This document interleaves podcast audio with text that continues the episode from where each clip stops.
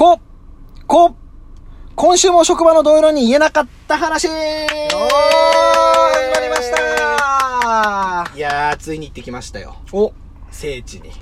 聖地？聖地？聖地。都内で最もビールがうまい場所です。あーなるほどねどこですか？えっ、ー、とねうん。豊島園豊島園じゃないおしまい。なくなる。シュンとする。一番ビールが美味しいのになくなるの？シュンとする。最後の夏のプールがあまり開けない。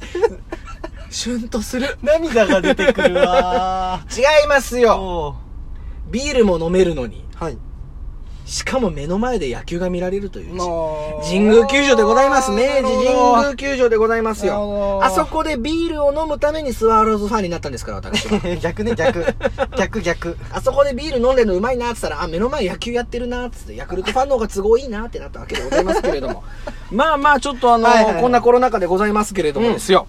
あのーチケット何とか取りまして、おーなるほどね。静寂の、よく取れましたね。静寂の神宮球場行ってきまして、あの、何者も、風船も応援歌もヤジも全部禁止ですから、ああ今だから基本は手拍子ですよ。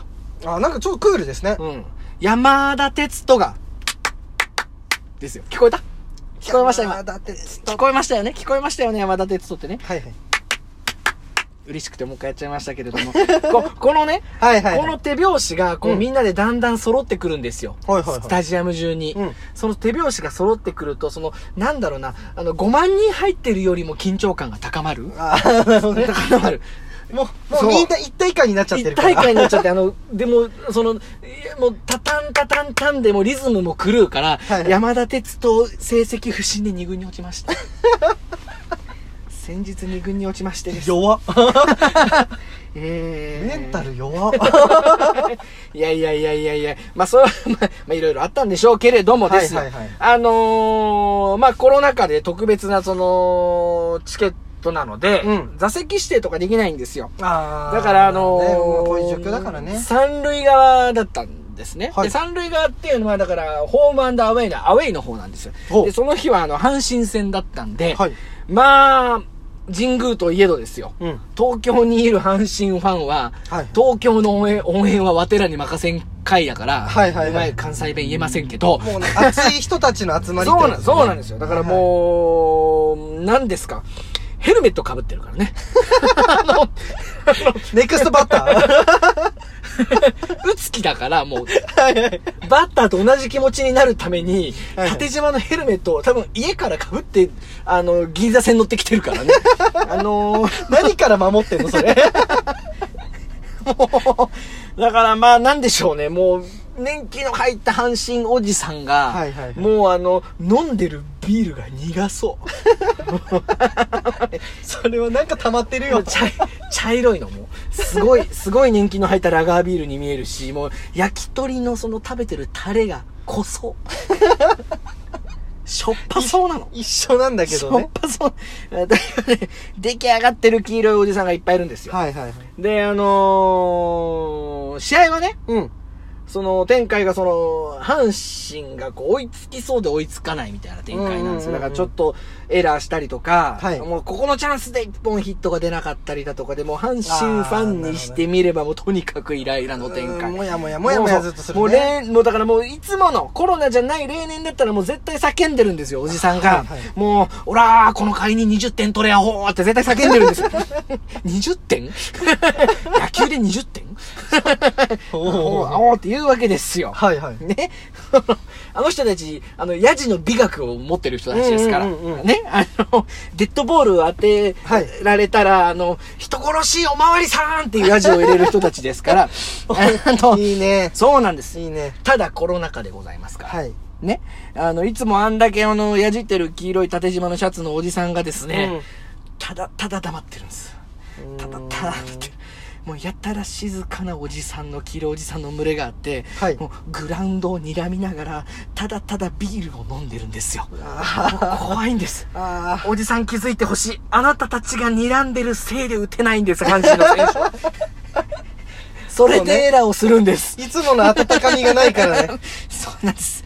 まあちょっとね、あのー緊張感のあるはいはい。神宮球場面白かったなということで。ああ、なるほどね。そっか、ヤジおじさんがヤジになれないんだもんね。シャララ、ララララララ。今宵、あなたを喋り倒したくて始まりました。私たち有名人ではございません。特に何の専門性もありません。セクシーなくびれもございません。その辺のテレビ局の報道記者とディレクターが毎週毎週個人的なエピソードを喋り倒すだけのラジオ番組って果たして何が面白いのでしょうか？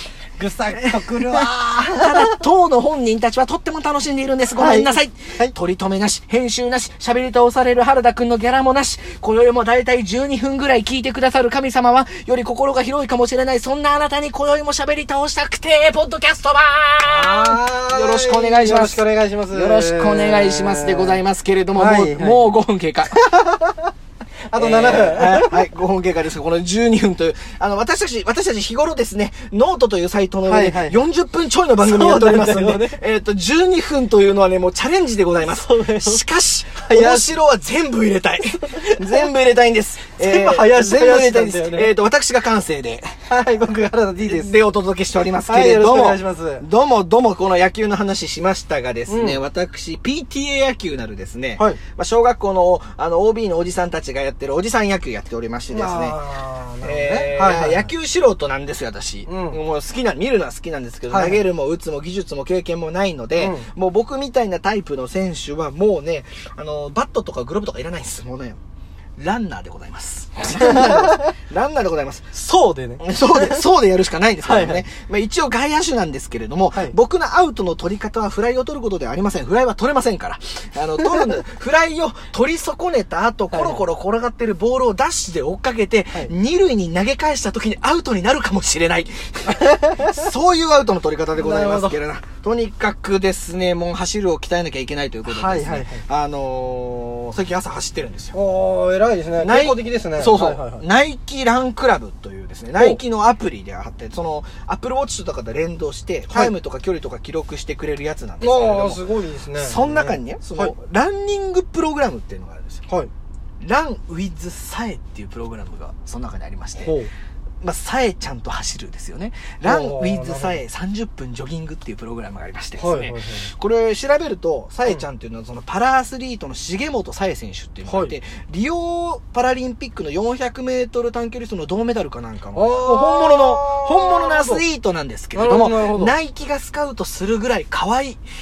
とにかく可愛い。あの、陸上部系のチャキチャキの可愛さね。あー、なるほどね。あの、なんだろうな。明るい感じね本当に彼女にしたいタイプ。可愛いんです。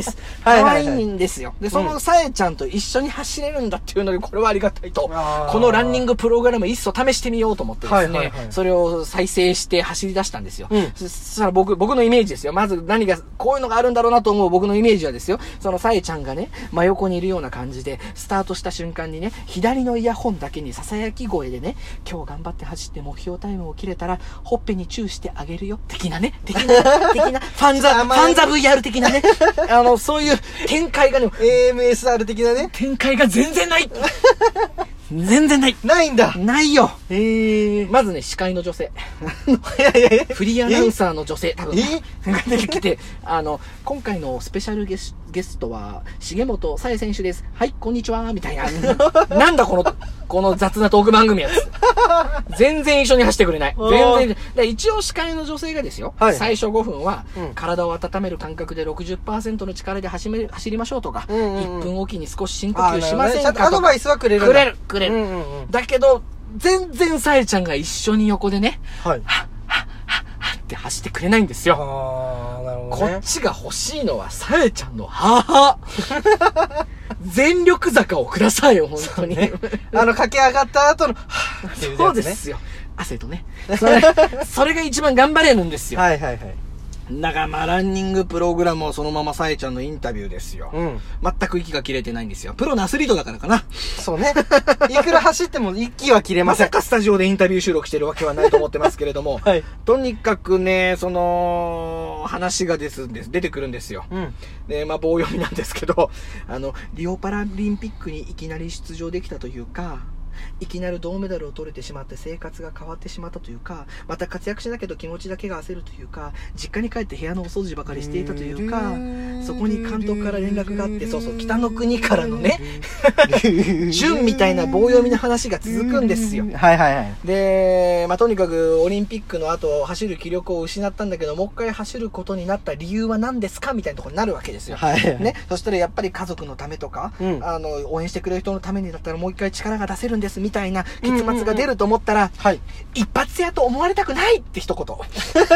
浅い考え方芸人ね。理由が浅い 理由が浅くて楽しい考えは芸人ですね。楽しいんですよ。はいはいはい。もうだからだんだん、だんだん聞き込んできました、私もでなるほど。で、そしてその30分のジョギングプログラムですから、はいその司会の女性がですよ、うん。